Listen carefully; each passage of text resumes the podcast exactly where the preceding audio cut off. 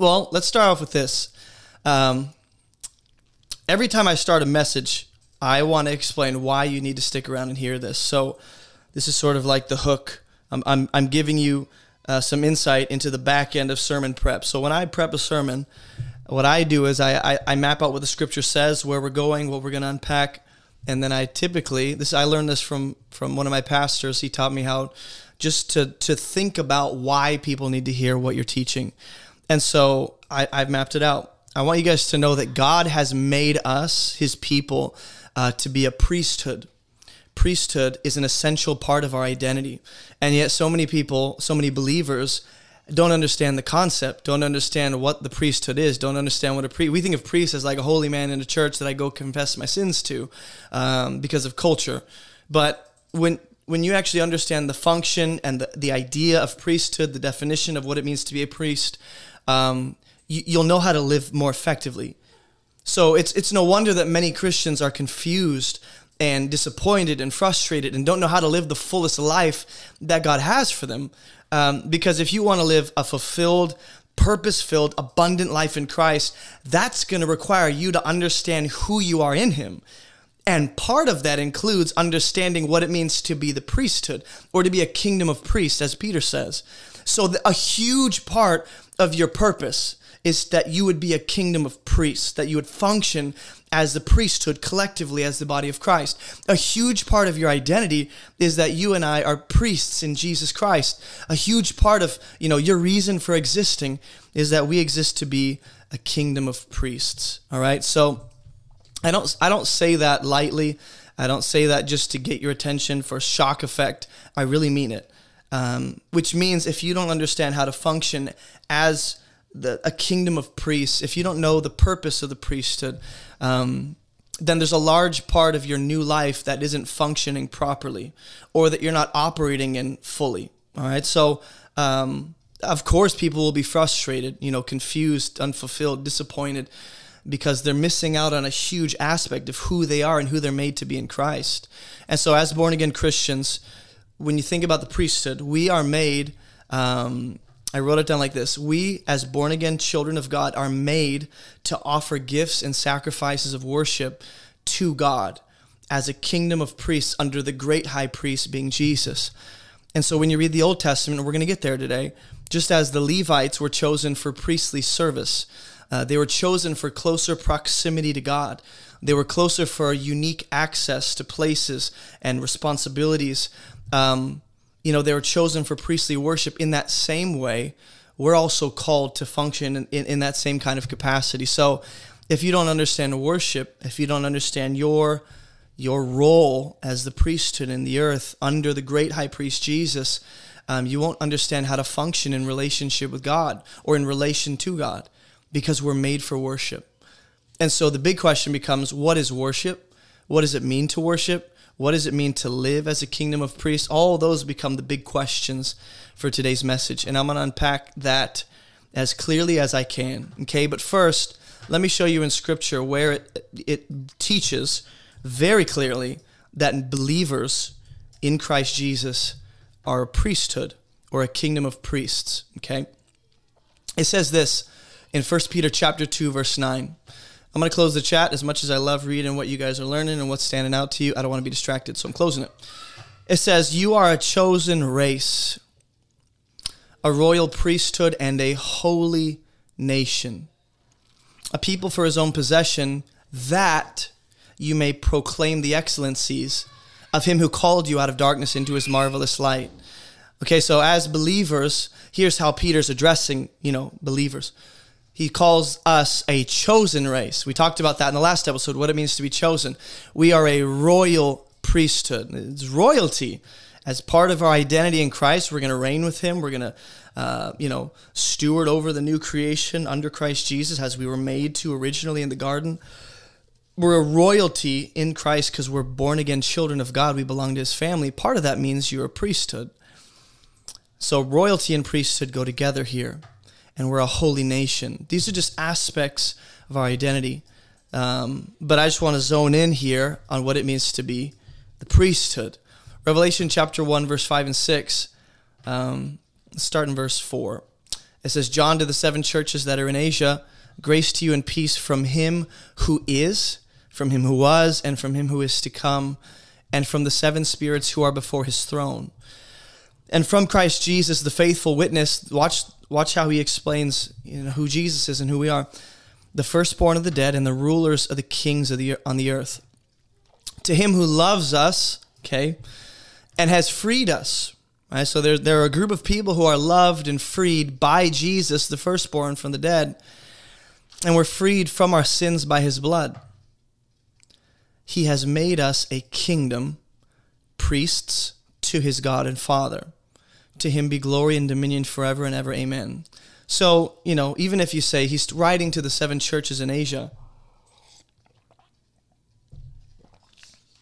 he's still addressing what it means to be a believer specifically, the the audience is the believers in you know the seven churches in Asia, but all believers are set free by the blood of Jesus. All believers are loved by Jesus who laid his life down for us, and all believers are a kingdom of priests set apart to God um, the Father, and to Him be glory and dominion forever and ever. Amen. Okay, Revelation chapter five, one more verse. Okay, I just want to show you in Scripture that this is not uh, some unique concept. It, it just doesn't get talked about, and it's it's I don't know I don't know why I, I couldn't tell you. Revelation five verse nine it says they sang a new song saying, "Worthy are you to take the scroll," and this is addressing um, the Lamb. Worthy are you to take the scroll and to open its seals, for you were slain, and by your blood you ransomed people. For, you ransomed people for God from every tribe, every language, every people, and every nation. And you've made them what? A kingdom and priests to our God, and they shall reign on the earth. So there are three ideas that come together here being a kingdom, being priests, and reigning on the earth.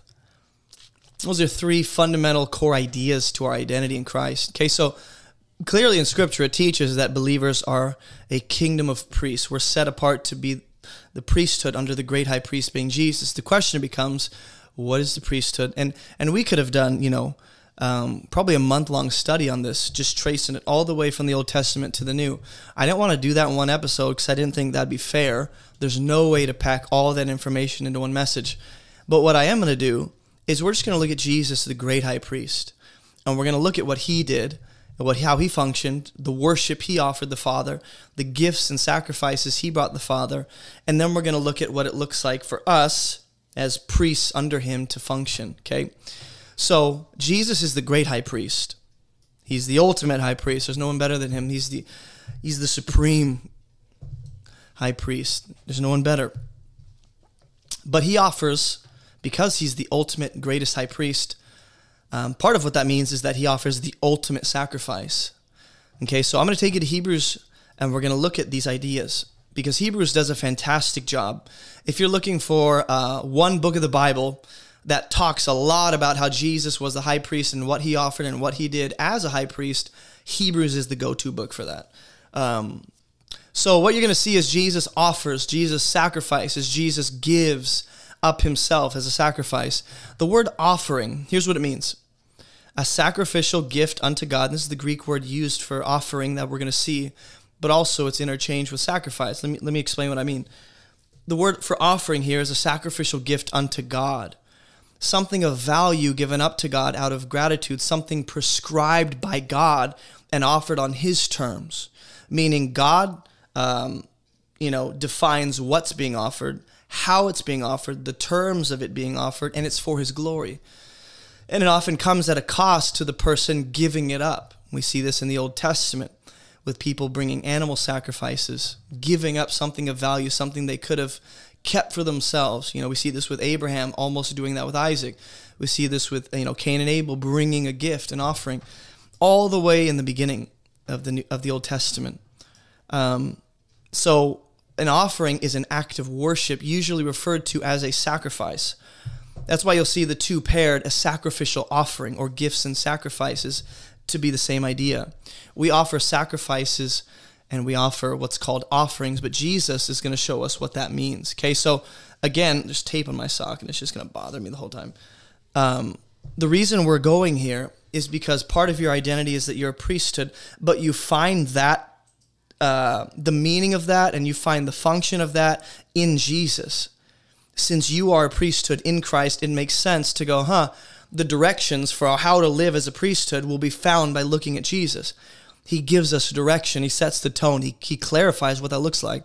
So, Hebrews chapter 5, we're going to go through Hebrews for a little bit, and then we're going to jump to what it means for us to effectively function as priests, what that means, what worship looks like, how we offer gifts and sacrifices daily as part of our identity. Okay, so I'm just kind of letting you know where we're going. Hebrews 5 it says, For every high priest chosen from among men is appointed to act on behalf of men. Now, this is specifically the original intent for the high priest, okay? But you know, beneath the high priest, there's only one high priest, you know, on the Day of Atonement. He would bring the necessary blood and offering and, and ritualistic ceremonial, you know, cleansing. And he would go in one day of the year to deal with the unintentional sins, the ritual impurity of the nation of Israel. There's only one high priest, okay? But there were a lot of priests underneath the high priest. And you had to be a Levite to be a priest. All priests had to be Levites, but not all Levites had to be priests. So if you wanted to be the high priest, you had to descend from Aaron because that's God's chosen line. And this is what he tells us in Exodus and Leviticus. So Hebrews 5 is just clarifying look, a high priest is chosen from among men. Meaning, the reason there has to be a high priest is he's appointed by God to act on behalf of the rest of the people. So when the high priest would go and do his his service and, and the ritual, you know, cleansings and the sacrifices, especially on the Day of Atonement, it was on behalf or for the rest of the nation of Israel. He represented them. That's why you had the ephod with the stones that represented the different tribes. It's as if he was going in bearing or dealing with, you know, what it is the people couldn't deal with on their own. And yet Jesus does that in a greater way. Okay, so what we know about the high priest is he has a gift to offer, a sacrifice to offer, specifically for sins. But in the Old Testament, prior to Jesus, the high priest and the sacrifices with the Day of Atonement and, and the temple, that only dealt with unintentional sins, not high handed, intentional, rebellious sins. You know, this is speaking to the unintentional sins of the people, the ritual impurity. I touched a dead animal. I did this, you know. So, what we see here is the high priest is you know the author is telling us what the high priest does well he's appointed to offer gifts and sacrifices to god because he's been appointed by god to represent the rest of the nation so the nation of israel would go we have one guy representing us going into the holy of holies dealing with our ritual impurity bringing a sacrifice bringing the necessary blood to bring the cleansing and that will deal with us for the year and almost reset the nation spiritually um, or ceremonially rather. So verse 2 it says he can deal, and it's very important that you understand the high priest had to be um, an, a, another human being to actually represent other humans. He had to be an Israelite to represent other Israelites. So he can deal gently with the ignorant and wayward since he himself is beset with weakness. Now, this is the typical high priest. What you have is before Jesus, every single high priest had their own weakness, had their own sinful nature, had their own, you know, sins to atone for through the sacrifice, and those were just unintentional. He's beset with weakness. Jesus is not. Because of this, he's obligated to offer sacrifice for what? His own sins, just as he does for those of the people. Okay, so we're just setting the tone because Hebrews 7, Hebrews 9, Hebrews 10, is going to bring Jesus flying in um, on the clouds to do what no other high priest has. Hebrews 7:27. This is speaking of Jesus. Back it up to verse 26. Now, again, think about yourself. In no way am I saying that we offer sacrifices or gifts that replace Jesus' sacrifice or or add to his sacrifice or complete his sacrifice. That's not what I'm saying. So I'm going to say that explicitly up front. I am not telling uh, you that our gifts somehow add to or complete the work of Jesus. No. He's his work is sufficient without our gifts and offerings. All we're doing is we're offering sacrifices and gifts in response to his sacrifice. Okay? And we're following in his footsteps. So, so far, what it means to be uh, at least the high priest. And you're going to see part of your priesthood function in that is that you offer gifts and sacrifices. It was indeed fitting that we should have such a high priest, referring to Jesus. He was holy, he was innocent, he was unstained, and he was separated from sinners and exalted above the heavens. Now, watch. He has no need, like those high priests, like every other high priest that ever existed, to offer sacrifices daily. You know, first for his own sins and then for those of the people, since he did this once for all when he offered up himself. So here we have Jesus, the ultimate high priest, not offering a sacrifice for his sins, but actually offering a you know, sacrifice for everyone else's sin, right? And the sacrifice is not the blood of go- goats, the blood of bulls, animal blood, some kind of, you know, incense. It's his own life. And his sacrifice is not just, a, well, this is going to deal with sin for a year, and then you know, Tony will take over when I die, and he'll be the high priest. And this is Jesus saying, once for all, I've dealt with all sin. So Jesus is on another level as the high priest. But notice, this is what I really want to zone in on that he is offering sacrifices. But he doesn't need to offer sacrifices daily, repetitively. He does it once for all. And the sacrifice or the offering is what? Himself. This is a very important idea for the for the letter to the Hebrews. Okay. Hebrews 8, it says every high priest is appointed to offer gifts and sacrifices. Again, like Hebrews 5 said, thus, or consequently, in conclusion, it's necessary for this priest, referring to Jesus, to have something to offer. If he were on earth, he wouldn't be a priest, since there are priests who offer gifts according to the law.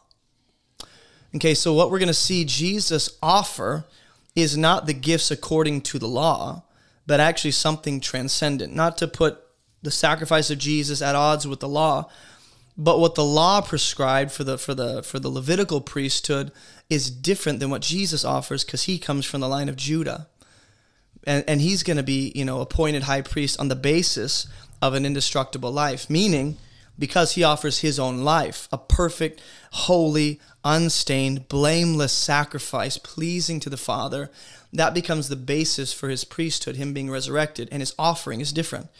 It's not what the what the law prescribes necessarily, though it is the fulfillment of the entire Torah. Hebrews 9, 6, and 7. I'm just giving you a little context because when we get to us offering sacrifices and gifts as the priesthood and functioning as priests, like we, that's what God has made us to be. This is a fundamental uh, uh, element to our identity, is that we are priests, and this will change the way you see worship. This will change the way you hopefully live each day when you realize, oh the same way the Levites were set apart to do service unto God and have unique proximity to God and have unique access to responsibilities and, and, and certain things. And that same unique setting apart God has given to me. And he set us apart. So in the Levitical priesthood, we see a shadow of what, G- what God ultimately desired for humanity which is that we would be the spiritual priesthood in Christ Jesus, Him being our head. And the offerings we give, like Jesus says in John chapter 4, aren't offered at a specific location or in a specific, you know, ritualistic fashion or animal blood. It's your life. Hebrews 9, 6, and 7, it says, These preparations having thus been made, the priests go regularly into the first section, performing their ritual duties. But into the second, only the high priest goes, and he but once a year, and not without blood, which he offers for himself and for the unintentional sins of the people. So remember how I said the high priest would deal with not the intentional sin, but the unintentional sin. So notice the connection between offering, gift, sacrifices, and sin, unintentional sin. Now, the people, there are different offerings prescribed in the Torah you have the burnt offering, you have the peace offering, you have the uh, uh, wave offering, you have the different kinds of offerings I can't think of right now because my mind is just not there right now. But they each represent um, a different way of. A, I'll say it like this: some offerings function as like a, almost like a housewarming gift. Like God, you dwell among us. This is just us bringing. This is our way of coming close to you. This is our way of showing thanks. This is our, our way of saying you're welcome here. Other times it's it's um, uh, the peace offering. I can't think right now, man. For some reason, all that knowledge just fell out of my brain. So I'll have to come back to that if it comes back at all. So I'm going to put pause there. Um, but back to Hebrews 9. Hopefully, I'll get back to the offering thing when I remember. Um, what we have here is the high priest going in once a year, but notice what he brings blood for himself. Now, Jesus, being the high priest that is different, he doesn't bring blood for himself. He, bring, he brings blood, the blood of himself. In other words, he's not bringing something that will deal with his sin. He's bringing himself to deal with the sins of the people, his own blood.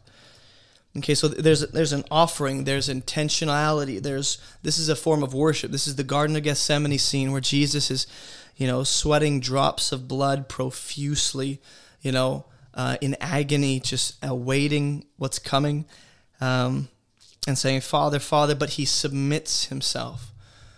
This is what this is. We're starting to paint a picture of worship. You and I live in a culture where worship is the song that really hits us in that moment, or singing loud enough, or singing with enough passion, and just singing for some reason. As a form of worship. That's not even the main kind. Hebrews 9 25 through 26. It says, uh, referring to Jesus, that he didn't go in to offer himself repeatedly, as the high priest enters the holy places every year with blood not his own. Then he would have had to suffer repeatedly since the foundation of the world. But as it is, he's appeared once for all at the end of the ages to put away sin by the sacrifice of who?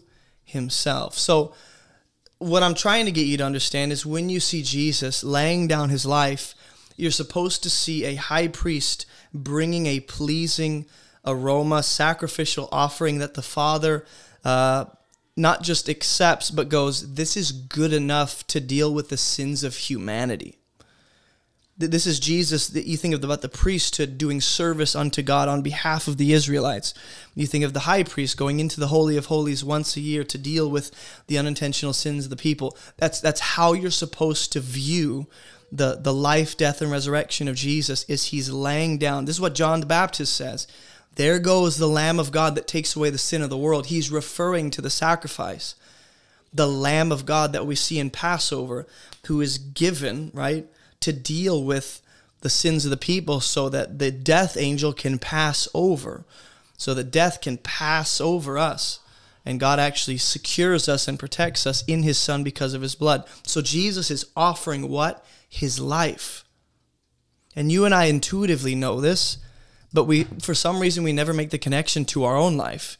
If I'm going to function like Christ and follow in his footsteps and live a life of gratitude in response with worship it's going to look the same. And I'm not laying down my life because Jesus' sacrifice wasn't enough. I'm not laying down my life to get into heaven. I'm not laying down my life to get enough. I'm laying down my life because that's my worship. That's the offering. That's the gift I get to bring. It's the only thing, really, that I can truly bring God is the life He's given me and what I do with it that includes my body and my time and my resources and my relationships and, and gifts and talents and everything, man. So I'm trying not to get ahead of myself, but Hebrews chapter uh, 10, starting in verse 5, okay? It says, Consequently, when Christ came into the world, he said, Sacrifices and offerings you have not desired. Now, remember, up to this point, it's been Jesus' high priest sacrifice is better than every high priest that comes before. He deals with the, the, the intentional sins of all sin. It's a once for all. It's his own life. It's good enough to deal with the sins of humanity. So we've seen this comparison already.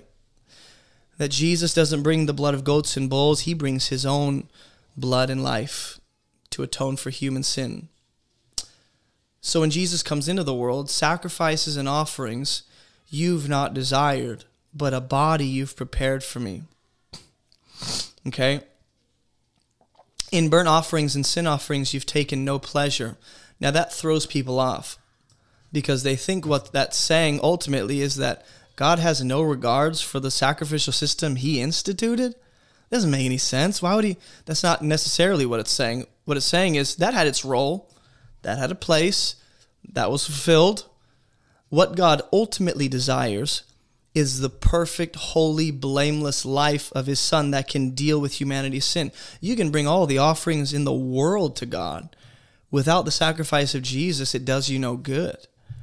Because you can't make up for sin. No amount of animal blood can deal with the soul and cleanse you inwardly, which is why there's no pleasure in that ultimately. God doesn't go, you know what, that's good enough. That that pleases me enough to deal with your sin. No one can bring something except Christ. Then I said, Behold, I've come to do your will. Now, this is important.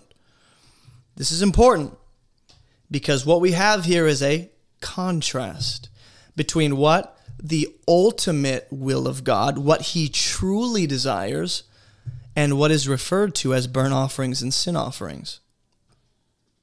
The will here involves the body prepared for Jesus, not the burnt sacrifices and offerings that you know, the Israelites would bring.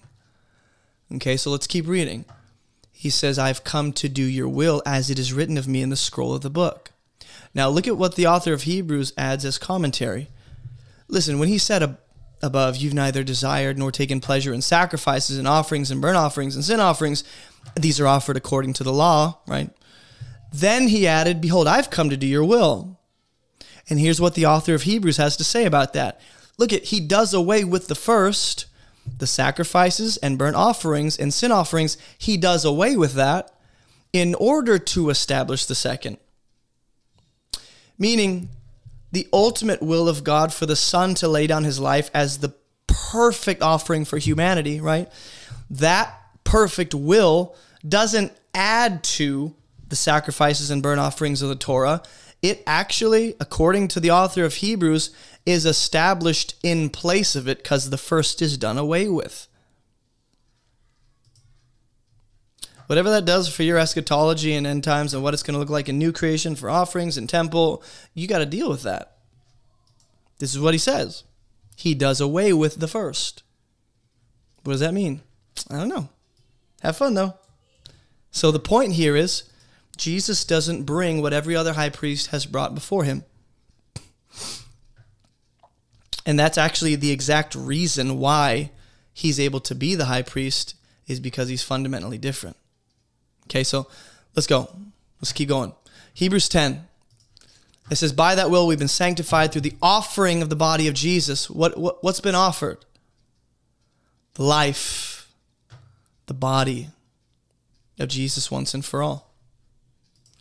Notice the once for all language. It's very important for those that just I don't know, whatever your theology makes or soteriology makes for, meaning that which has to do with salvation. However, you make sense of that, and can people walk away from, reject, lose their salvation? I just want to ask you did the body of Jesus deal with sin once and for all? And every high priest, or every priest rather, stands daily at his service. So remember, for a priest, they're appointed to what? They're appointed to a unique service. That is what? On behalf of the rest of the people right? Because the nation of Israel is chosen from the rest of the nations.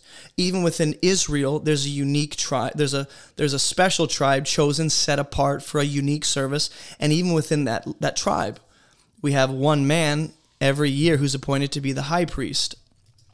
Okay. And so every priest stands daily at his service, offering repeatedly the same sacrifice, which, by the way, could never take away sin.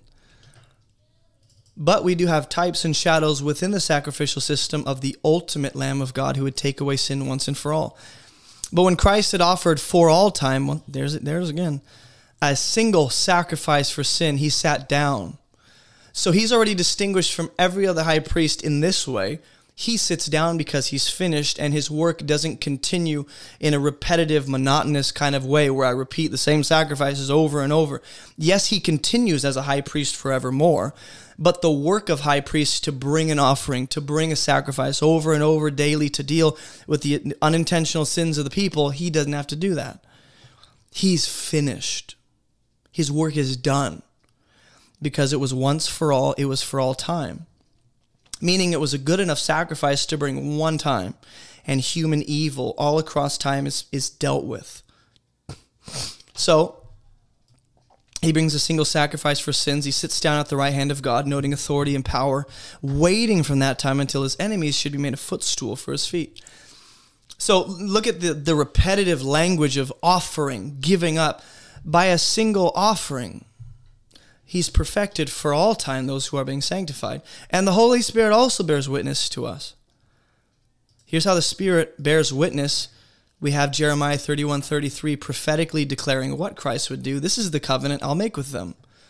After those days, declares the Lord, I'll put my law on their hearts and I'll write them on their minds. Think of the, the tablets of stone that Moses came down with after um, it was written on by the Lord himself with the laws for the people. Then he adds, I'll remember their sins and their lawless deeds no more. Now watch, where there's forgiveness of these, there's no longer any offering for sin. So, the ultimate once for all offering to deal with all human evil perfectly and fully. In that offering, you not only have your identity as a child of God, you not only have a clear picture of what it looks like to follow the Lord God, but you actually have your identity as the priesthood. So if you go, I don't know what it means to be a priest or, or, or what it looks like to function as the priesthood, look at Christ, who is the ultimate high priest, the head of this whole thing, leading the charge as the head, you know, um, dictating what the body is supposed to be doing, giving commands and orders to the rest of the parts of the body. Look at what he does. Look at what he does. He offers himself now, by no means do we offer ourselves to deal with sin. By no means do we offer. But what I'm saying is, in his sacrifice, we see a picture of how to live as a faithful child of God. It is an offering up of life. And a lot of people think, oh, that means dying. No, that actually just means being willing to die. But until I actually die, I'm choosing daily to die to myself, give up myself, mortify my sinful flesh and desires, right? Let me show you a couple things real quick. That's Jesus. That's Jesus. What's interesting is we jump to Hebrews 11, you get the Hall of Faith. You have certain people who are foreshadowing the ultimate offering of Jesus with their own offerings. Not that their offering at all perfectly parallels to the offering of Christ, but you see a picture of it in what they do. So you know, Hebrews chapter 11, verse 4, we have Abel. By faith, Abel offered, when you think offering, think worship. When you hear giving a gift or offering, just think worship. He's giving a sacrifice. It's something that cost him. It's something that God has prescribed. It's something that God desires and it pleases him, right? It glorifies him. It's on his terms. Because we think of worship as like bringing God whatever leftover I have and going, You'll take it. And God goes, Actually, I've prescribed, I've already outlined the terms of what real worship is. And what you're doing, slapping my name on that, ain't worship. So by faith, Abel offered to God a more acceptable sacrifice than Cain, through which he was commended as righteous. God commended him by accepting his gift. So you're supposed to see in Abel the very first I'm going to say this with confidence the very first foreshadowing of the work of Jesus. This is what the author of Hebrews is doing. He's showing you the ultimate work of Jesus as high priest bringing an offering to the Father. We see that in Abel. Why? Because Abel brings an offering, a sacrifice that is more pleasing than Cain. We see Abel bring a sacrifice that God commends him for. He accepts his gifts. We see Abel as being commended as what? Righteous. So I think in Abel and Cain, that little story, you're supposed to see Abel is foreshadowing Jesus, and then Cain is just a sum total representation of all humanity. And all of us, let me try and bring a gift. Let me try and bring my offering. Let me try and atone for sin. Let me try and be righteous on my own. And Abel's commended as righteous. His, his, his offering is accepted by God like Jesus. Except the difference between Jesus and Abel is that Jesus is supremely better. He's God in the flesh. He's preeminent. His sacrifice covers all human evil. Abel's does not. But Abel does speak, though he died. Right? And so in that, we see Jesus' resurrection. You know, you go down a little more, you see a man named Abram. Father Abraham had many sons. By faith, Abraham, when he was tested, what does he offer? He offered up Isaac. Now, did he actually offer him up? He killed him? No. But it was an offering nonetheless because he was willing to do what the Father said. So the offering here was not the completion of the act. The offering here was being willing to go through with what, what God commanded. I'm going to go through with it. Whoa, Abraham, hey, love the enthusiasm, buddy. You did it. I'm going to bless you. So Abraham is tested. He offers up Isaac by faith. So we see that any offering God accepts is what? By faith. What is it that Cain lacked? Which is part of the reason why his offering wasn't received. He lacked faith. If you go up a little bit, um, where does it say that Enoch? Uh, maybe it is Hebrews, or not Enoch, uh, Cain. Where does it say that Cain didn't have faith? Cain is referenced somewhere else. I guess it is Hebrews five. Okay, either way, the surrounding context would imply that what Cain lacked was the faith that Abel had. Not just the kind of offering, but the kind of offering Cain brought seems to be a reflection of a lack of faith, whatever that means. I haven't explored that in depth. But the point here is to offer something that God is pleased with requires faith. In fact, I know I'm scrolling all over the place, but if you go up to verse 5, do you know what it says? Without faith, it's not possible to please God. It's actually impossible. So if I'm going to imitate Christ, which is what we're called to do in Ephesians chapter 5, I'm going to show you, then we're going to be like Abraham. We're going to be like Abel. We're going to be like the priests that have gone before us in the history of the nation, those who offered up gifts and sacrifices that were prescribed by God unto God's glory at a cost to the individual and actually um, ends up being by faith. So, watch Ephesians 5, and then we're going to wrap this all up. Ephesians 5 says, Look, be imitators of God as beloved children. And what's interesting is the Paul is going to shift in verse 2 and start talking about Jesus. And you think, when are you going to get back to telling us how to imitate God. And he's going, I just told you in verse 2. So watch. Therefore, be imitators of God as beloved children. And he's already talked about what that looks like. Be forgiving as God in Christ forgave you. But it doesn't stop there in verse 1, as if verse 2 starts a new train of thought. Verse 2 is a continuation of what it means to imitate God. Walk in love as Jesus Christ loved us. And he gave himself up for us a fragrant offering and a sacrifice to God. And then he'll go into verse 3 sexual immorality and all impurity, that, that should not be named among you, saints. Foolish talk, coarse joking, making fun of your mama, that, that's not, that's out of place. He'll go in and talk about all the stuff that shouldn't be a part of the believer's life. But I want to really focus in on Jesus offering a sacrifice to God, it's himself.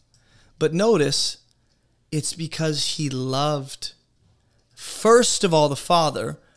But what Paul notes here is that Jesus loved us. Jesus will say things like this um, you know, the Son of Man came to lay down his life. No one takes my life, I give it up freely. It's because he loves the world. God loves the world that the Son gives up his life. And it is an offering to God, it is a sacrifice to God, but that doesn't mean there's no love for the people involved. It's simultaneously, this is in obedience to the Father, and this is because I love people. Because don't those two ideas go together? I know in Friends this can mean something else. Don't those two ideas go together? Like obedience to, to God and love for people are always going to go together? Like you can't say I'm obeying God, but I'm hating people. No, the actual commandments outline what it means to love people, and that's what it means to obey God. Right? To follow the commandments is to not just obey God, but to love people, because in that we see the perfect, you know, outline of what love is. So this is where we get to thinking about all that Jesus has done, giving up his life, being the perfect sacrifice uh, living the perfect life we never could, submitting to the Father in, in totality, you know, being holy and blameless and without blemish and resisting every form of temptation, and then laying down his life, letting the real criminals accuse him and putting him on the cross. That's insane.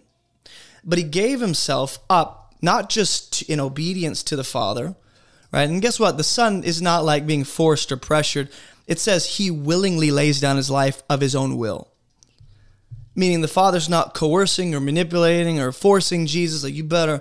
And Jesus, like, uh, Dad, I don't, I don't want to. You go get out of heaven, go do it. That's not what's happening. The Son goes, I am willing to do this. I want to.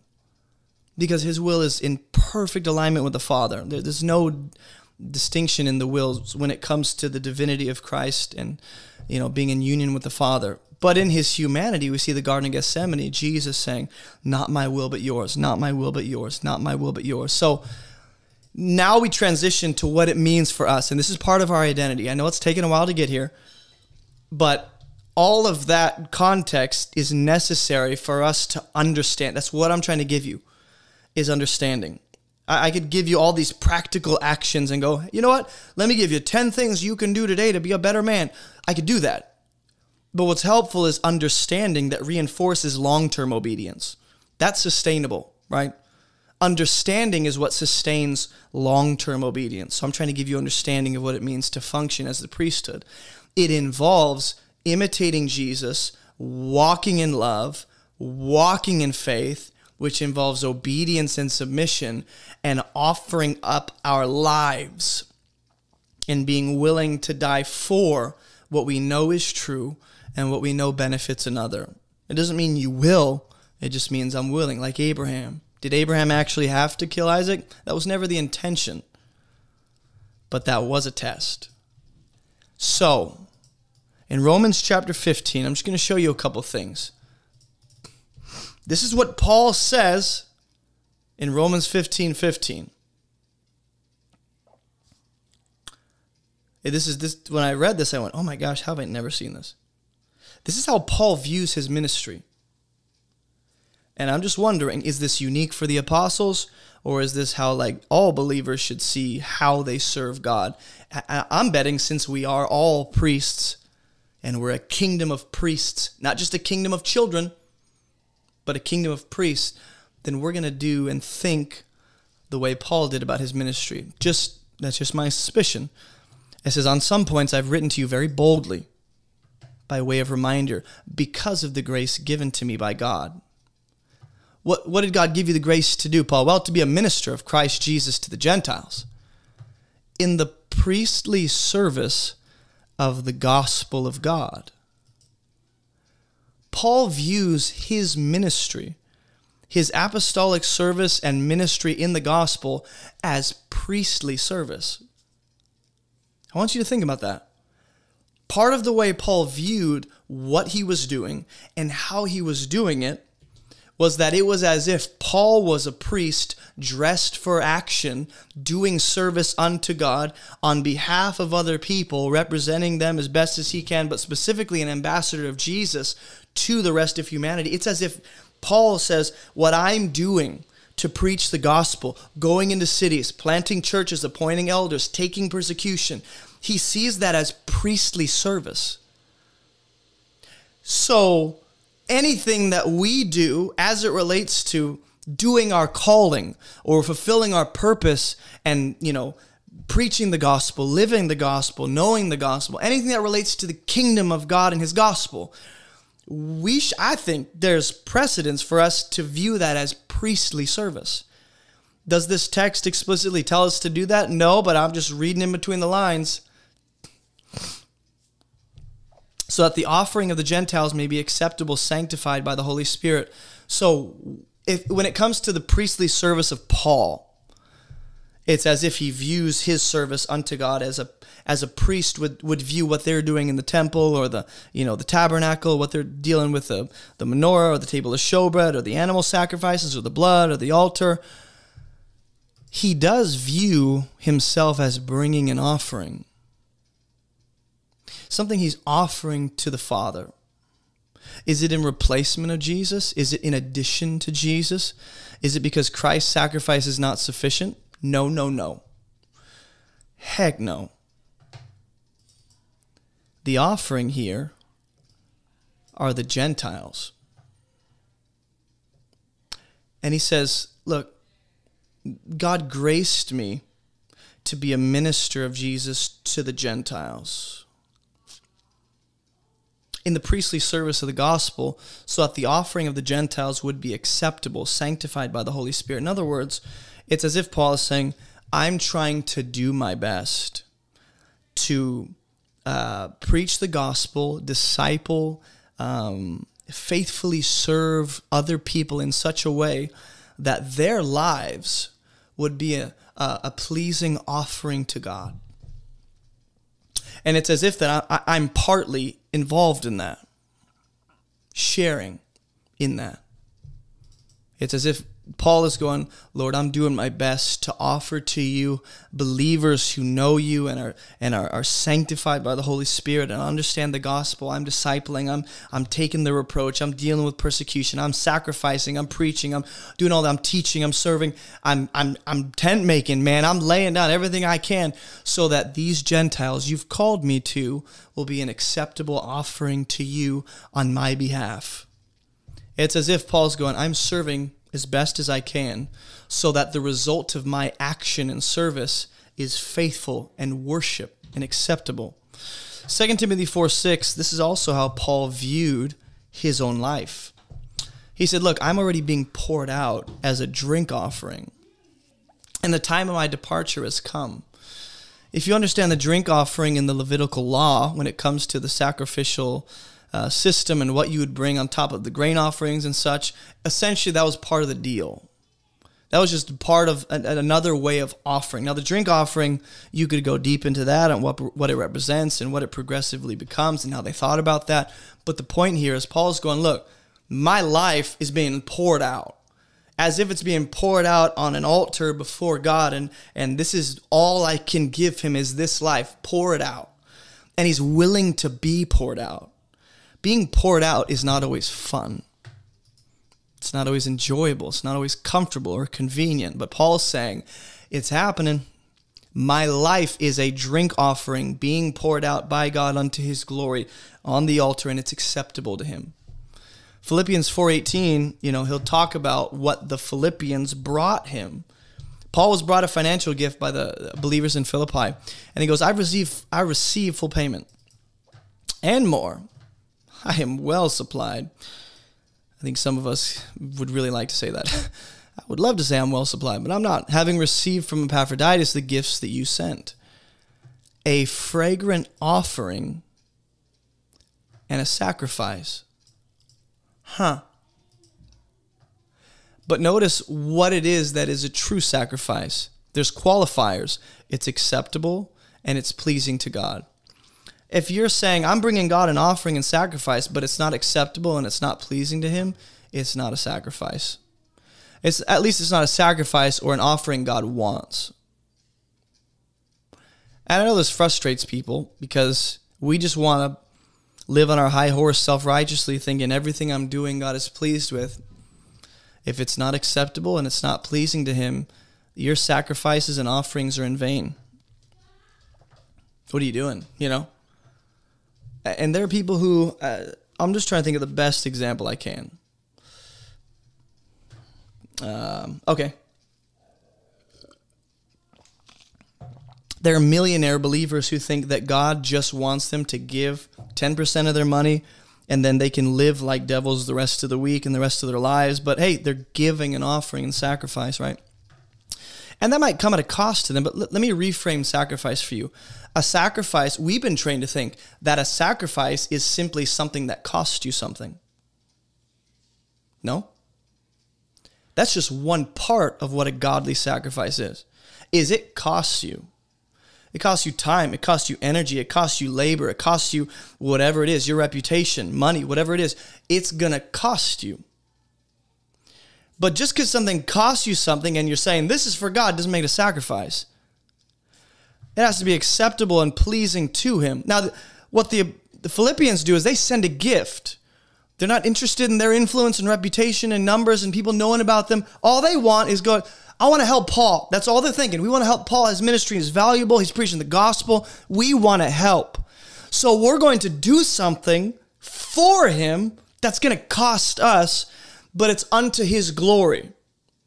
That element of unto God's glory is lacking in a lot of what Christians call sacrifice. Mm-hmm. We go, this cost me, and it's going to help someone, but your heart in the process is not unto the glory of God. You're bitter. You're complaining. you're, you're bothered. You're annoyed. You're accusing people. Oh, if they just get their crap together, I wouldn't have to give them money every single week. And and the heart that you have when you give a sacrifice ain't pleasing to God. So this is why Jesus in Hebrews is offering something that is acceptable, it's pleasing, it's from a place of obedience and submission and love. We have to learn as the church to not just go, something that cost me is a sacrifice. No, that's just part of it a sacrifice is going to be acceptable, pleasing from a from a good heart, from a place of love, and I want God to be glorified. That's a sacrifice. So, let me take you to Hebrews 12. Remember, Hebrews is all about hey, look at Jesus offering himself. Look at Jesus offering his life. Wow. But Hebrews will go on to say, You as the reader, you as the listener, you now have a, a responsibility to respond to his sacrifice with your own. And we'll get to that in a minute. In the meantime, quick commercial. If you've not already done this, go to abovereproachministry.com. We have a bunch of free resources that are made available to anyone around the world, completely free and accessible to anyone who wants to learn how to read the Bible. We have free online Bible study courses that will teach you how to read the Bible. We have free study devotionals that walk you through specific patterns and keywords in the book of Ephesians. We have free Bible study worksheets. We have Bible study workshops. We have all this free content because of generous supporters like you guys. And if you want to support this ministry, we're teaching people how to read the Bible so they can live and teach the Bible themselves. And there are a bunch of ways to donate. You can go to abovereproachministry.com slash donate. You can give through debit or credit credit card, you can send a check to P.O. Box 338, uh, Green Cove Springs. You can give through PayPal, Cash App, Venmo, Patreon, and then you can also get some church merch. If you've not already grabbed some church merch, I would recommend you do that so you can represent Jesus on your body. And all the proceeds go right back into this content so that we can reach more people and equip people to, you know, live and teach the Bible themselves. And if you didn't know this, I actually have a book. I've published a book. It's called Fruitful. And the point of this book is to be a resource to the church to teach people um, the essential keys for the most abundant Christian life this side of heaven. And so in this book, what I do is I, I outline the gospel absolutely so you can actually know what the foundational truth is. And then from there, we discover what our purpose is, what our process is, and what our position is now in Christ. So if you are a new believer, or if you're a believer that really wants to understand what I believe are the essential key truths that a lot of people don't understand in the church, I would grab a copy. And if you haven't already joined our online church, get in that online church. We have a lot of cool stuff happening, events every single day, pretty much. Uh, we're in there praying and fellowshipping and gathering and growing together as a community. And the last thing is this if you haven't already checked out our podcast, uh, we have podcasts on Spotify, Apple Podcast, and everywhere else where you can get a podcast. and pretty much all the content on YouTube, the live streams, what we do is we um, make that into podcast format so you guys can just listen on the go. So go check that out if you have not already. And let's get back to the video. Okay, let me get back to the millionaire illustration. Where I was going with that, and I'm thinking about it now, was there are millionaire believers, okay, that think their main and only sacrifice to God is to just write checks to organizations and churches. And they, and they think that that's the sacrifice God is interested in, okay? And it's almost like that excuses me to have a bitter heart as I give or a complaining heart as I give. And they're not as concerned about their heart and what they're thinking about the people they're giving to. They're just concerned with writing the check, sending it off. And was that a sacrifice? Partially. It costs you money, for sure. Did it honor God? Was your heart in that? Was your love and compassion and, and desire to see people benefiting and, and having their needs met, was that a part of your giving? But if you think that's because God's not interested in your money, He's interested in your heart, and that's the, the the big problem that we can really struggle with is we think God is just interested in my mindless activity where my heart is detached, but I'm doing what he said.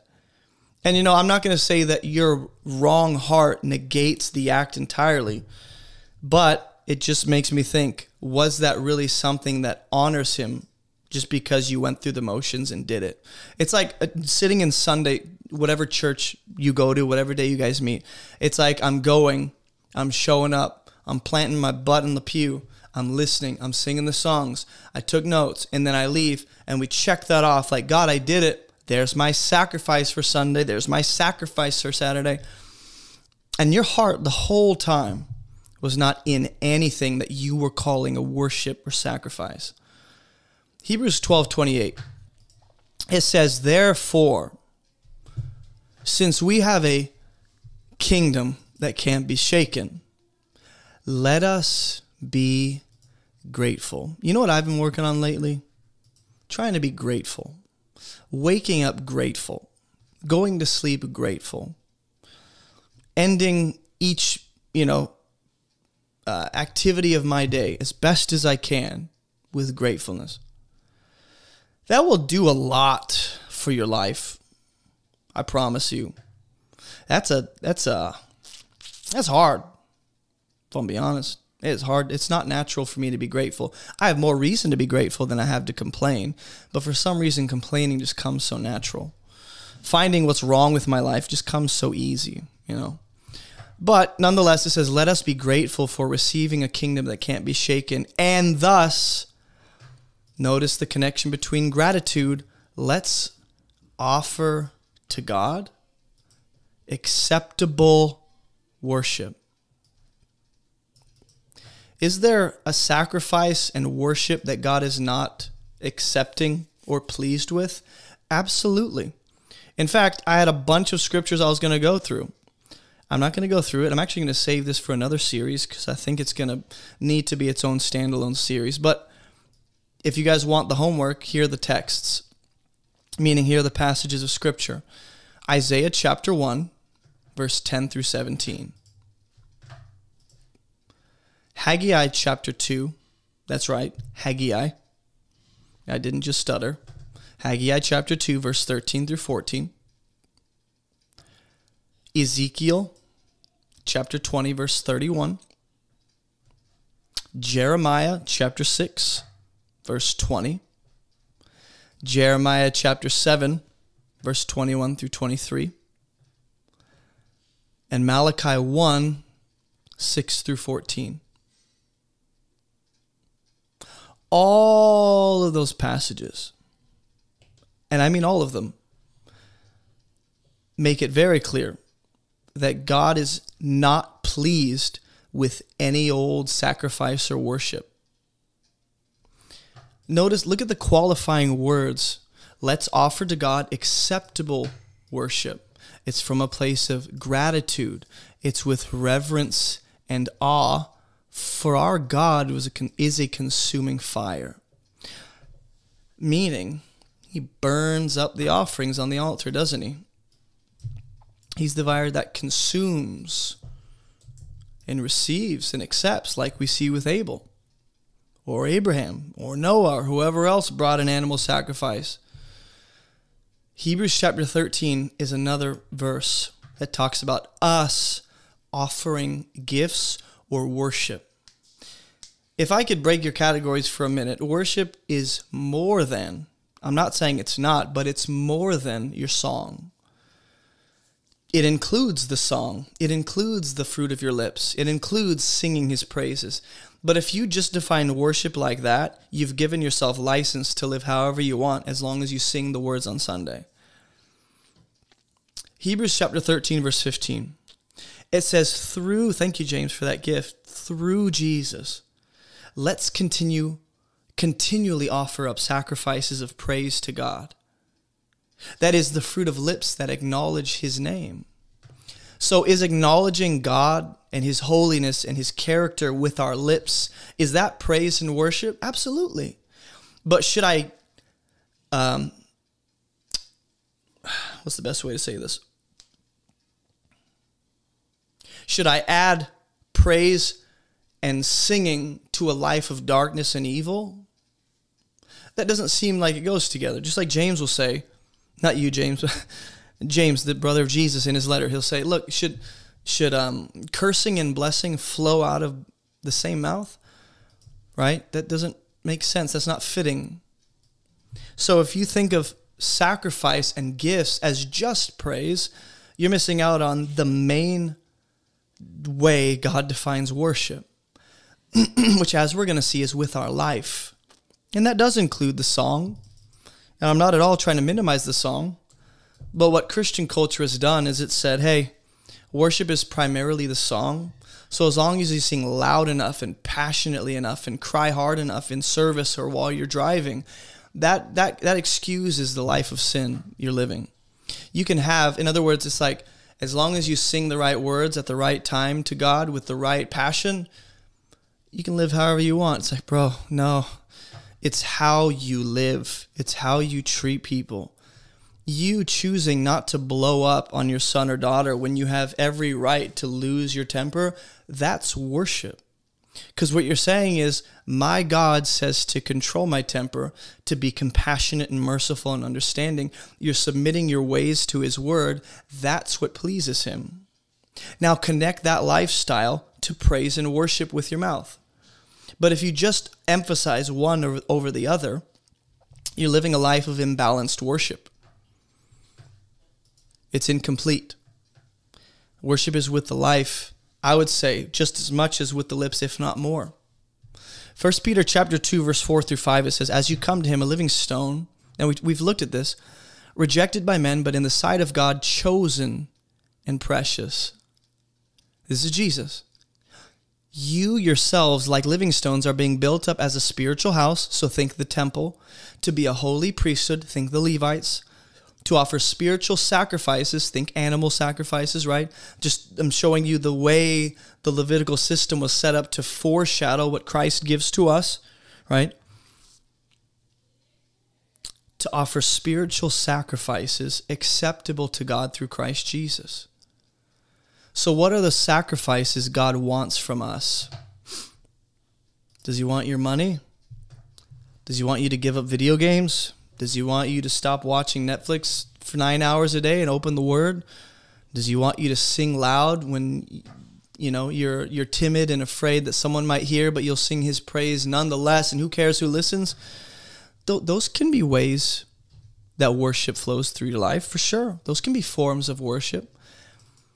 But if you focus just on the material, just on the the the the the physical dimension of using my stuff t- as a sacrifice to God, it, you, you miss out on the core essence of worship, which is it's primarily spiritual. Now, I'm not trying to disconnect the spiritual realm entirely from our physical world. They overlap, don't they? So technically, anything I put my hands to can carry a spiritual element to it.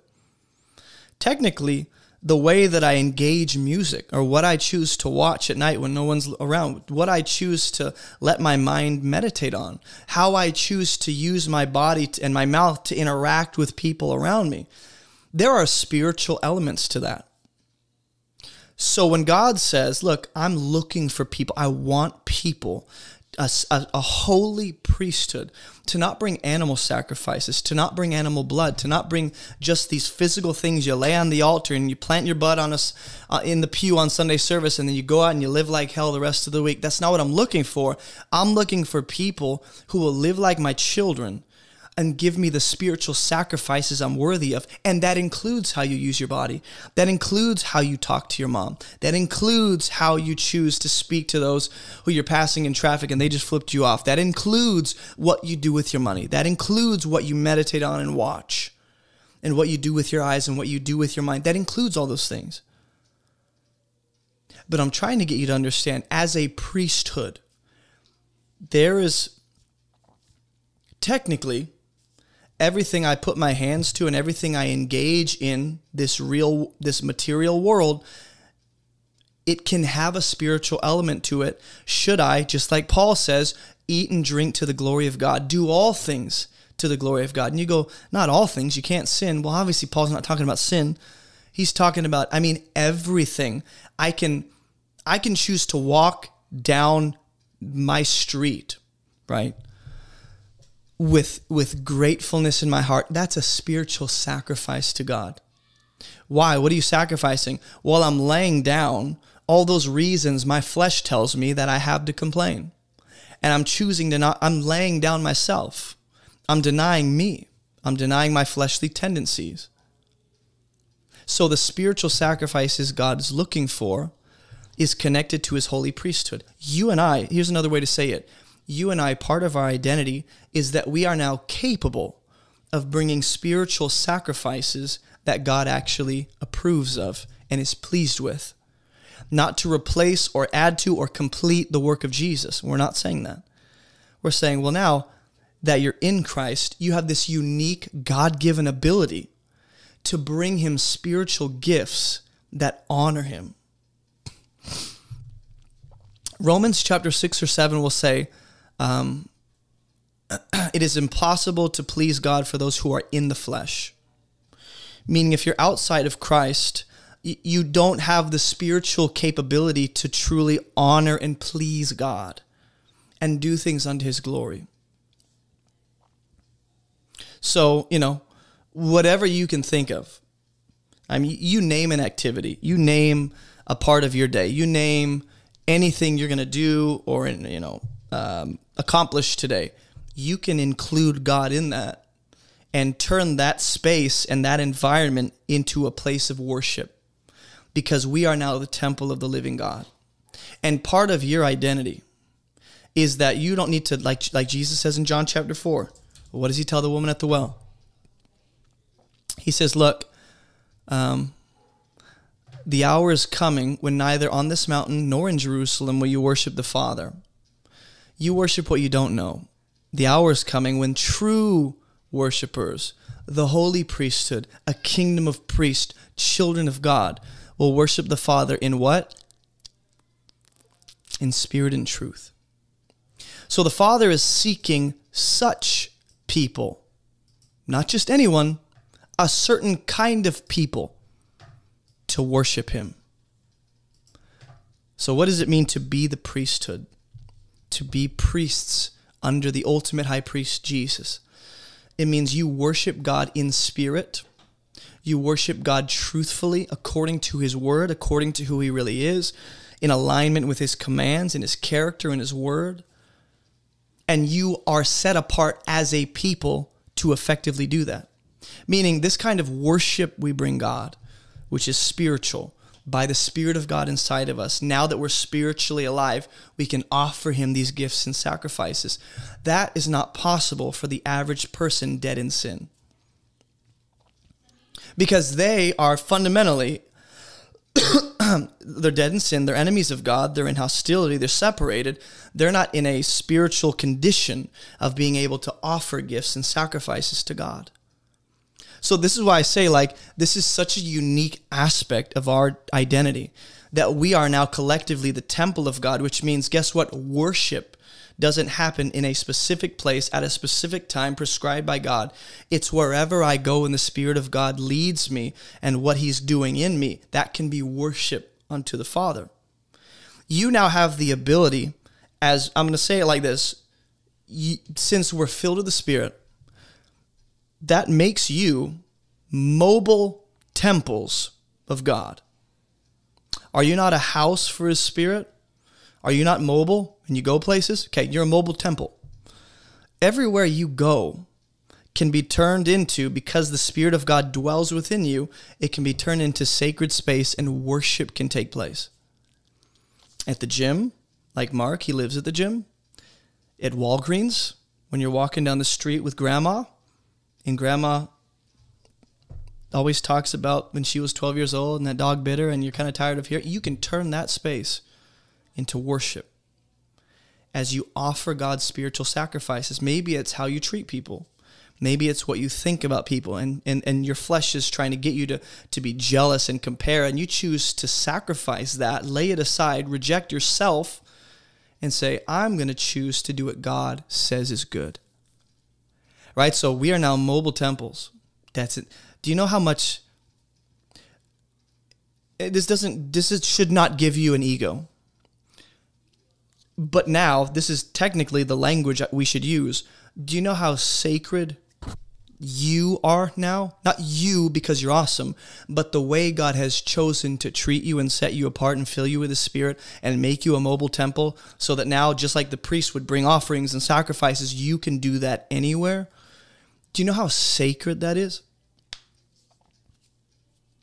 It is sacred.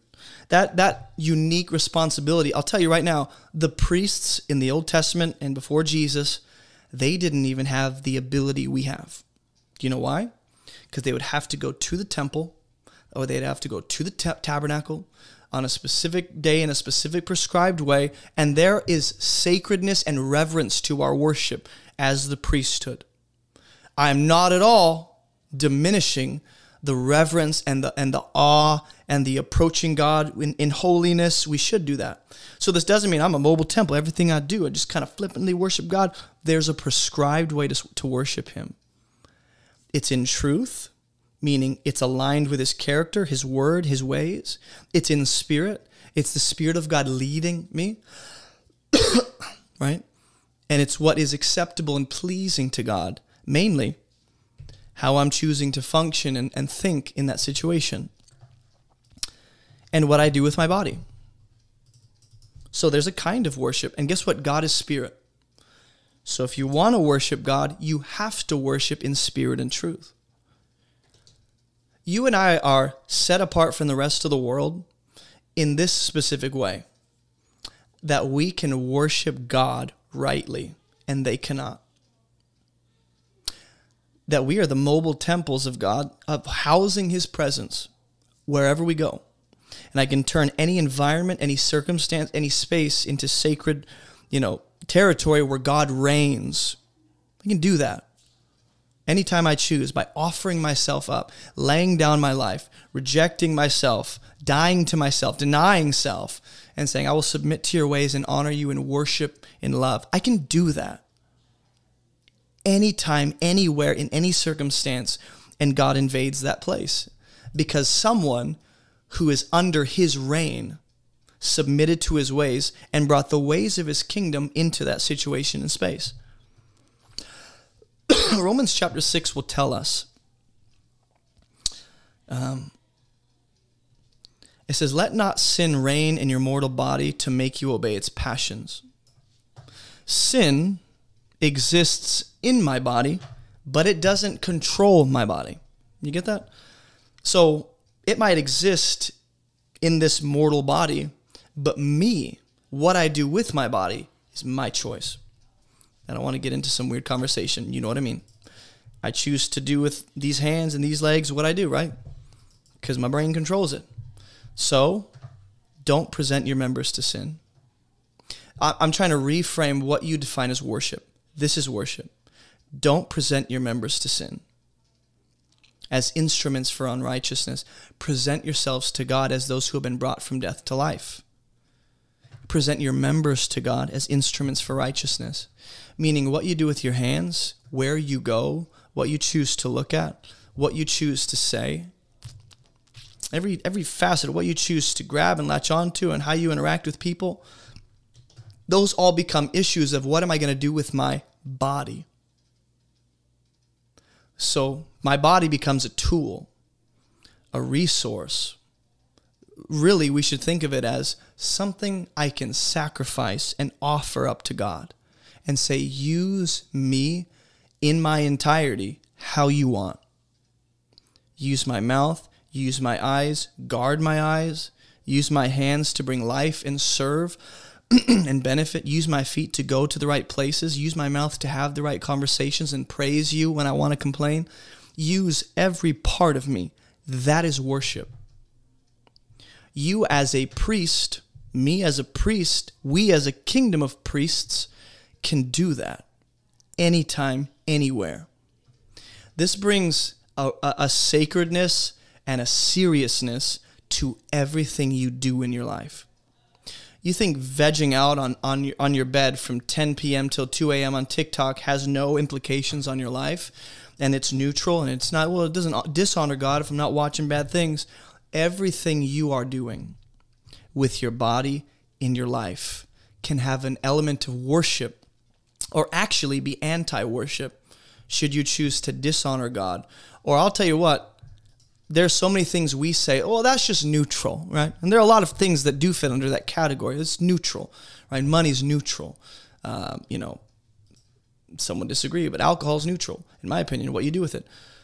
I, there, but there's a lot of things we're going, hey, that's neutral, that it's actually not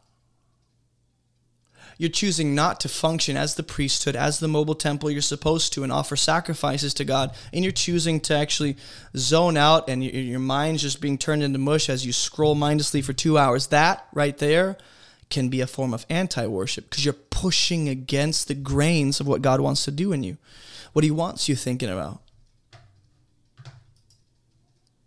Romans 12 1. Uh, you guys were all wondering when I'd go to this. He says, I appeal to you, therefore, brothers, by the mercies of God. Watch what he says. Present your bodies as a living sacrifice. What did he say in Romans 6?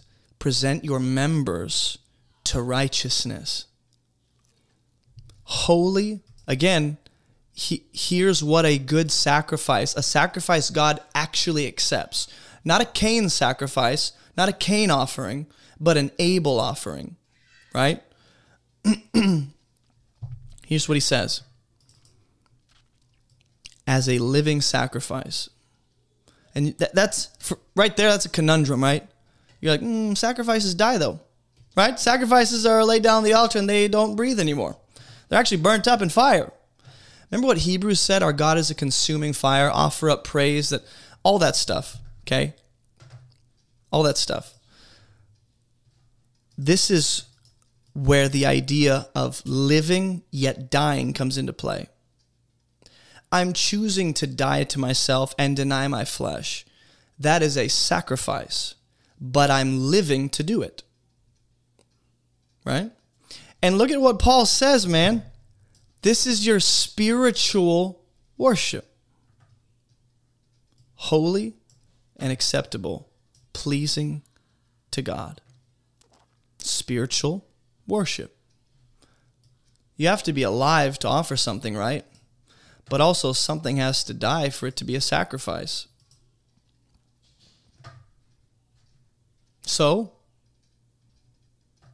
if you want to talk about worship, every time you choose to deny yourself and submit to the ways of God, that's worship.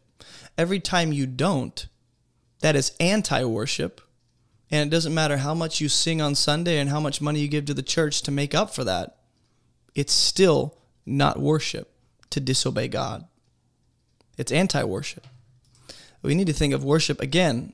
Psalm 50 will talk about, you know, offering a sacrifice of thanksgiving, right? Uh, Proverbs 21, verse 3. Actually, let me, let me take you to Proverbs 21, 3.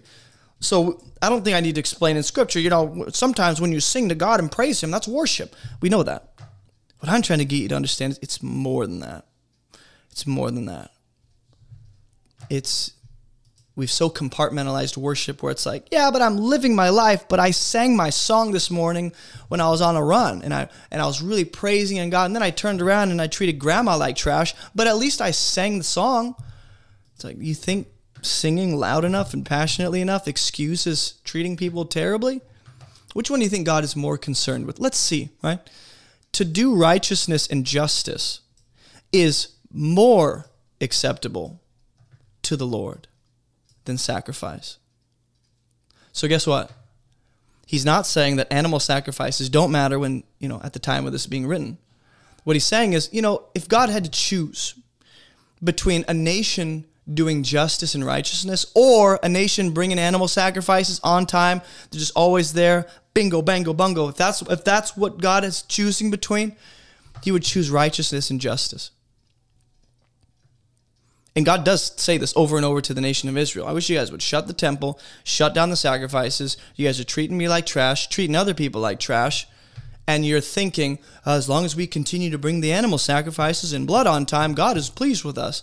You're choosing the lesser portion. That's what we do. We don't function like the priesthood. We function like we're the choir. And, and we're more concerned about being the choir than we are about being the priests. Psalm 141. Look at what David will say sacrifice or worship is. He says, Let my prayer be counted as incense before you, and the lifting up of my hands as the evening sacrifice. This is submission. This is seeking the will of the Father. This is worship. When you lift hands, right, you're saying, Glory to you. You are the ultimate sustainer and sovereign king. Prayer is counted as incense. I think David's on track. Whoever wrote Psalm 140. Yeah, David. He's on track. He understands that the Lord regards prayer. And I, am choosing to give up time. I'm choosing to not that it's like, God, you got time, 10 minutes, you're welcome. Can't believe I gave you 10 minutes. You're lucky you got nine, you know? we treat God like that when actually this this concept of prayer being um, uh, almost like an evening sacrifice or compared to an evening sacrifice is is more like again there was a reverence and there was an honor to bring the Levitical priesthood. So if you were a Levite and you were appointed to be a priest and have service and represent the rest of the nation, that was an honor. Though it became a burden historically to the nation, and they thought this is a burden. We can, win. it's an honor. There's reverence. And that same worship, giving up our time to pray and seek God, there should be reverence in that too. Okay? Matthew chapter 9, verse 13, Jesus himself says this Go and learn what this means. I desire mercy, not sacrifice. I came not to call the righteous, but sinners. In Matthew chapter 12, verse 7, close your eyes. You'll get you'll throw up everywhere if you watch the screen. If you had known what this means, in chapter 12, he says, I desire mercy and not sacrifice. You wouldn't have condemned the guiltless. What does God regard as worship most? Well, you aligning with his character and functioning in his character and his ways. Right? And what's interesting here is he says something greater than the temple is here, and connected to that idea is the sacrifice God is actually looking for mercy. Mercy. He's looking for righteousness and justice. Hosea chapter 6, verse 6. This is just this is who you are made to be. You, I, I, if I hadn't said it already, you are recreated spiritually in Christ to be able to do this. Now you are made for worship, literally. You are created in Christ, spiritually made alive to bring these offerings and gifts every day to God in worship, and it involves how you live. This will bring a sacredness to everything you put your hands to, everything you do. How you handle the normal chores of every day, how you handle homework, how you handle, you know, marriage and your children and raising a godly family, and how you handle these responsibilities becomes sacred worship and going, Lord, this is a gift unto you, how I operate here. Hosea 6 6, it says, I desire steadfast love and not sacrifice. How many times does God have to say it? Uh, the knowledge of God rather than burnt offerings. So, you know what real worship is going to look like for us as the priesthood? It's going to look like loving God, loving people, and it's going to look like knowing Him progressively. And then the love that I have for God and for people is the result of knowing Him. Last verse of the day. Marcus says, above reproach ministry, time to address the filthy rags things. I don't know what that means. Clarify, Marcus. You know I need clarification from you. Okay, Proverbs 15:8. This is the last verse, and then I might touch on what Marcus said. It says, "The sacrifice of the wicked." I can't even read it. Think about this: the sacrifice of the wicked. It's an abomination to the Lord. The prayer of the upright is acceptable to him.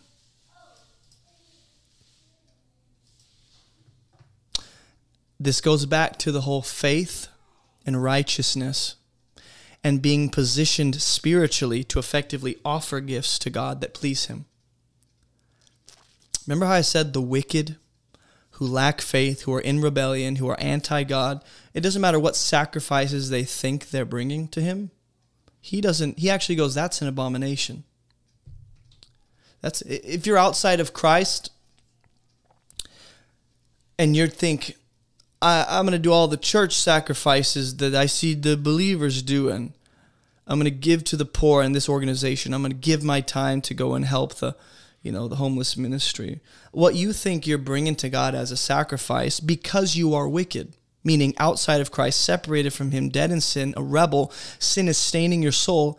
Because of that, God regards what you think is a pleasing sacrifice as what Marcus already referred to as filthy rags. Even more than that, Marcus, it's an abomination.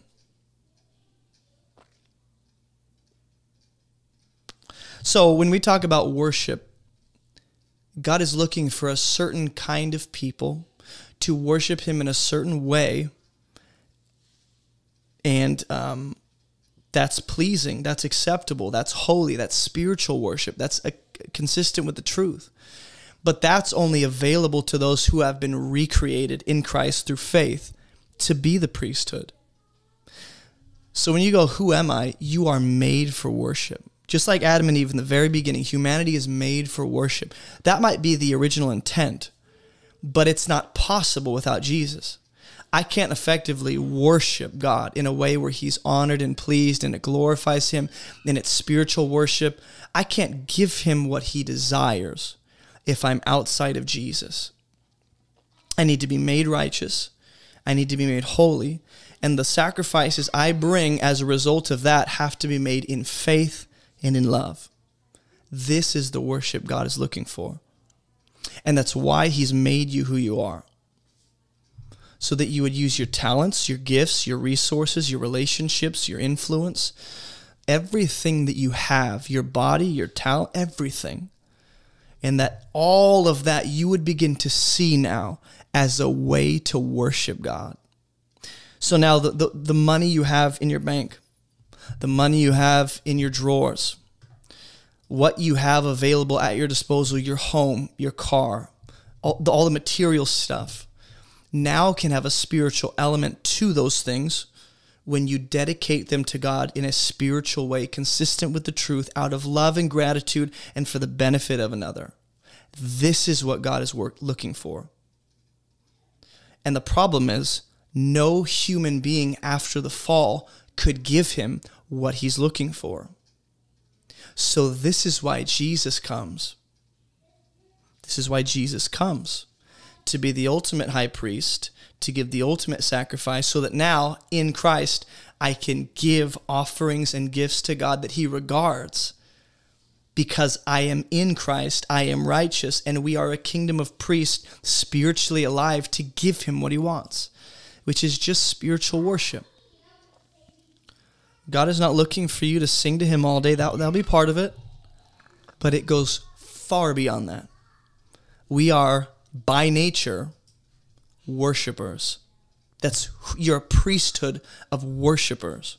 The, Le- the Levites, the, the Levitical priests in the temple, what they were doing with the menorah and the table of showbread and the altars and the incense, that was worship. That was coming near to God. That was being set apart from the rest of the nation to do unique things that they were given access to now in a greater way, in a spiritual way, we get to do that same thing now that we're in Christ as a kingdom of priests. So if you're wondering who you are, what's my purpose? What am I called to do? You're called to worship with your life. You're called to function in worship as the priesthood and as the, yes, mobile temples of God not to island you and isolate you from the rest of the church. It is what it is. You are filled with the Spirit. You're both the living stones, part of the temple, and you are actually going out and being the temple. So it's as if there's yet one temple, yet many, many temples within that, which you would say is a body, but many members. I'm fine with saying that. All right? So as we end, your purpose for existing, your reason for being made alive in Jesus is to function now as a kingdom of priests. Where every day you look at what's at your disposal, your time, your energy, your resources, your gifts, and you go, How can I spiritually offer this to God, use it for His glory, love and benefit people, worship Him in spirit and truth, and give Him from a place of gratitude what He's worthy of? Right? I want you guys to go think about that and what it's going to look like for your life. Because that's what it means to be worshipers. Not everyone can do this. That's why God makes us new so that we can actually effectively give Him spiritual worship. In closing, if you didn't already know this, this is an online ministry, abovereproachministry.com. We have a completely free 40 day Bible study program. It's self paced. You're going to go really deep into learning how to read the Bible and study scripture. We also have a 27 day and an 11 day program. We have free Bible study worksheets, other online courses you can take to learn how to read the Bible. Uh, we have free Bible study devotionals. We have an online church. It's wonderful. Um, there's a lot of stuff we have. So just click the link in this in the description and go to abovereproachministry.com to find everything we have available to you. And it's all completely free because of generous supporters like you guys. So if you want to give to this ministry, you can go to abovereproachministry.com slash donate. And then there are many ways to give through um, debit card, credit debit credit card, Cash App, PayPal, Venmo, Patreon. If you become a patron, I, this is new, okay? But if you become a patron, you get access to Bible workout programs I've developed over time that I've released. They're more like printout kind of things, or you can do them electronically, but they're almost like study guide. I call them Bible workout programs because you're you're effectively developing and training specific Bible study skills, whether it's recognizing keywords or patterns. Okay, so I have four different Bible study programs, workout programs um, which you can actually get for like two ninety nine, three ninety nine on, on our Teespring store. Okay, and so if you become a patron, you get access to those depending on you know what tier you sign up with. So I thought I those are perks for being a patron. Since now all my sermon notes are just available for free online um, as part of just the ministry. All right, so I think that's it. Uh, on Discord is where our online church is. It's linked in the description below. Just click the link, um, or you know someone can link it in the chat. And in about 20 minutes, we're going to jump on a call together. So come and join us. Yes, I'll be there today. I promise, because I haven't been there in a minute and I'm failing. All right. I'll see you guys there. Thanks for watching and keep move, moving towards Jesus faithfully as the kingdom of priests that you are. All right. Bye, guys. Thank you, James, for sharing that.